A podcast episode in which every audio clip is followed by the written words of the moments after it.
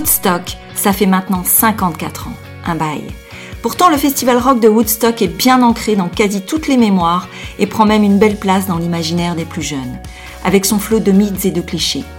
Car croyez-moi, ce festival anthologique n'a pas uniquement construit sa légende sur ses brassées de fleurs, le LSD et sur des musiciens d'exception. J'avais envie d'en parler à la suite d'une discussion avec mon père qui a vécu sa vie de jeune homme à cheval entre les années 60 et 70. À notre époque où les festivals ne restent qu'amusement, musique et rencontres, il m'a rappelé que Woodstock c'était également une affaire très sérieuse, voire politique. Let's go pour les détails croustillants.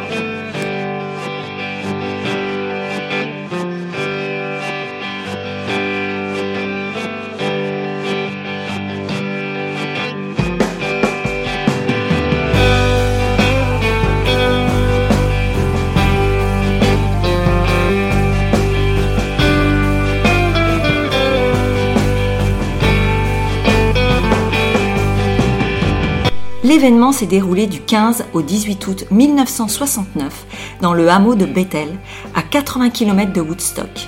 Et oui, on parle de Woodstock à tout va, mais ce n'est pas très approprié. J'y reviendrai plus tard. En 1969, les États-Unis sont en pleine guerre du Vietnam. Ils s'immiscent dans un conflit qui oppose le nord et le sud du pays asiatique. Se rajoutent à cela les tensions dues à la guerre froide, les mouvements pour les droits civiques et l'émergence des premières contestations contre la société de consommation. Société de consommation qui a explosé au sortir de la Deuxième Guerre mondiale. Le mouvement hippie découle de ce contexte social bien tendu et condamne notamment le mode de vie des pays industriels, privilégiant le futile au vital. Le ras-le-bol d'une époque coincée et poussiéreuse est également un facteur de contre-réaction. Mais l'élément qui est à l'origine du succès de ce festival reste sans conteste la guerre du Vietnam. Les Américains sont alors engagés dans un long conflit en tant qu'alliés du Sud-Vietnam, mais leur supériorité technologique ne parvient pas à assurer leur domination sur l'ennemi, ni à limiter les pertes humaines qui sont considérables dans les deux camps. Ce marasme provoque donc la naissance de protestations et de manifestations parfois extrêmement violentes au sein même du pays on y voit l'émergence de la contre-culture hippie, née en Californie, qui prône paix, fraternité et amour sur Terre. Elle affiche également des valeurs comme la vie en communauté, la révolution sexuelle ou la consommation de drogue dont le fameux LSD. Le festival de Woodstock devient donc un lieu de ralliement inattendu pour toutes ces personnes en désaccord avec l'ordre établi. Ainsi, alors que les organisateurs attendaient 50 000 jeunes, ce sont finalement pas moins de 450 000 hippies qui ont répondu à l'appel et ont envahi les 250 hectares de terrain mis à leur disposition. Mais alors, comment s'est organisé ce festival? Pourquoi? Qui? Qu'est-ce qui a pu se passer? Attendez, je continue.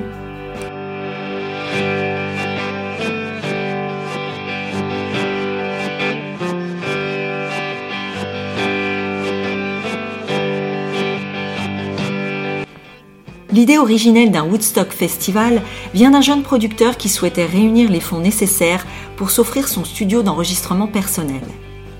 Ayant déjà organisé un festival l'année précédente qui avait accueilli 25 000 personnes, il pense faire mieux cette fois en organisant un concert réunissant les artistes locaux tels que Bob Dylan. Il engage donc deux entrepreneurs new-yorkais pour investir dans son projet. Malheureusement, les habitants de Woodstock ne sont pas du tout d'accord et refusent l'idée d'un festival se déroulant chez eux. Alors les organisateurs jettent ensuite leur dévolu sur un site industriel près de la ville de Wallkill. Mais pas de chance à nouveau. Un mois avant le festival, leur permis est annulé par les autorités locales. C'est finalement sur un terrain loué à un fermier de Bethel pour 75 000 dollars, très cher pour l'époque, que l'événement s'est tenu. Malgré le changement de lieu, les organisateurs ont décidé de conserver le nom originel de Woodstock Festival. Tous ces rebondissements ont eu un impact sur la préparation et la gestion de l'événement. Évidemment, vous pensez qu'en quelques 450 000 personnes s'acheminent jusqu'au terrain de Bethel, la ville est en proie au chaos et aux embouteillages monstres. D'ailleurs, certains sont obligés d'abandonner leur voiture pour rejoindre le site à pied. Mais ce n'est pas tout Le festival étant au départ payant, près de 190 000 billets ont été vendus alors que les organisateurs avaient misé sur 50 000 festivaliers. Dans ce contexte, il est clair que la relocalisation a compliqué la mise en place des barrières et guichets, poussant ainsi l'événement à devenir gratuit. Selon une estimation, environ 10% des festivaliers ayant acheté un billet n'ont pas réussi à se rendre sur le site en raison des routes bloquées. Si je vous dis également que la commune de Bethel, comptant environ 2760 âmes, est devenue ce week-end-là l'une des trois villes les plus peuplées de l'État de New York, vous ne seriez pas étonné. Mais avec tout ça, quel temps faisait-il? Croyez-vous que les festivaliers ayant eu la chance d'accéder au terrain se soient dorés la pilule au soleil, une marguerite entre les dents, tranquillement? Non, non, non. Le festival de Woodstock, c'était littéralement un bain de boue. Dès le 15 août, la région a subi des pluies torrentielles qui ont inondé les routes et transformé le site en bourbier. De la gadoue, de la pluie, dix fois plus de participants que prévu. Pas assez de toilettes, une pénurie alimentaire.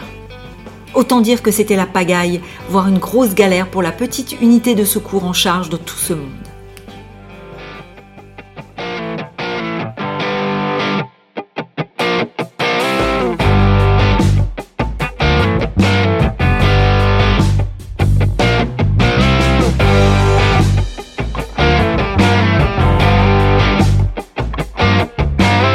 L'événement a totalisé 900 blessures, dues en majorité à des pieds nus caressant involontairement des canettes, du verre brisé et autres objets contendants.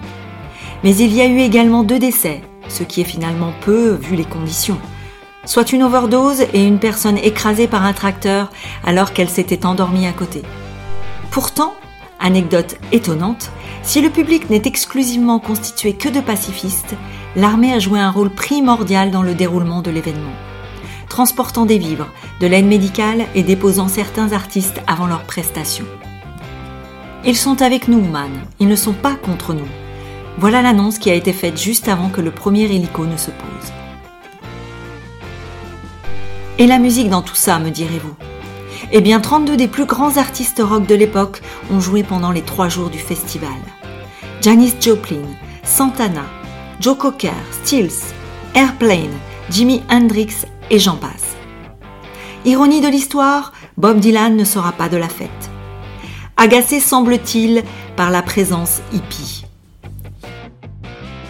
Quoi qu'il en soit, malgré le contexte compliqué de ce concert géant, les spectateurs ont été totalement transportés par les performances remarquables des chanteurs, dont celle de Jimi Hendrix, devenu mythique.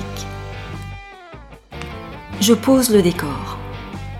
Le 18 août 1969, à 8 heures du matin, Jimi Hendrix dit Le gaucher magnifique monte sur scène. Il doit clôturer le festival. Beaucoup de festivaliers sont déjà partis. Les 30 000 survivants sont épuisés, détrempés, gavés de drogue et rassasiés de rock. Le roi de la guitare électrique s'attaque alors à l'hymne américain, le Star Spangled Banner. Son interprétation est carrément démentielle. Jouant avec les distorsions et les larcènes, il évoque le largage des bombes, les avions qui se crachent et les coups de feu. Le public est extatique. Le critique musical Charles Murray écrira qu'en trois minutes et demie, la version d'Hendrix en aura dit plus sur le gâchis de la guerre du Vietnam que tous les récits, films et romans réunis. En 1970, un documentaire sur Woodstock est réalisé et immortalisera ainsi le show du guitariste. Bien sûr, il propulsera d'autres artistes sur le devant de la scène et permettra à la France de découvrir le phénomène Woodstock. Pourtant, les médias américains sont méprisants. Ce 18 août 1969, le New York Times, notamment, décrira la manifestation comme un cauchemar de boue et d'immobilisme, en s'interrogeant sur quel genre de culture peut produire un bazar aussi colossal. Quel manque d'instinct et de vision.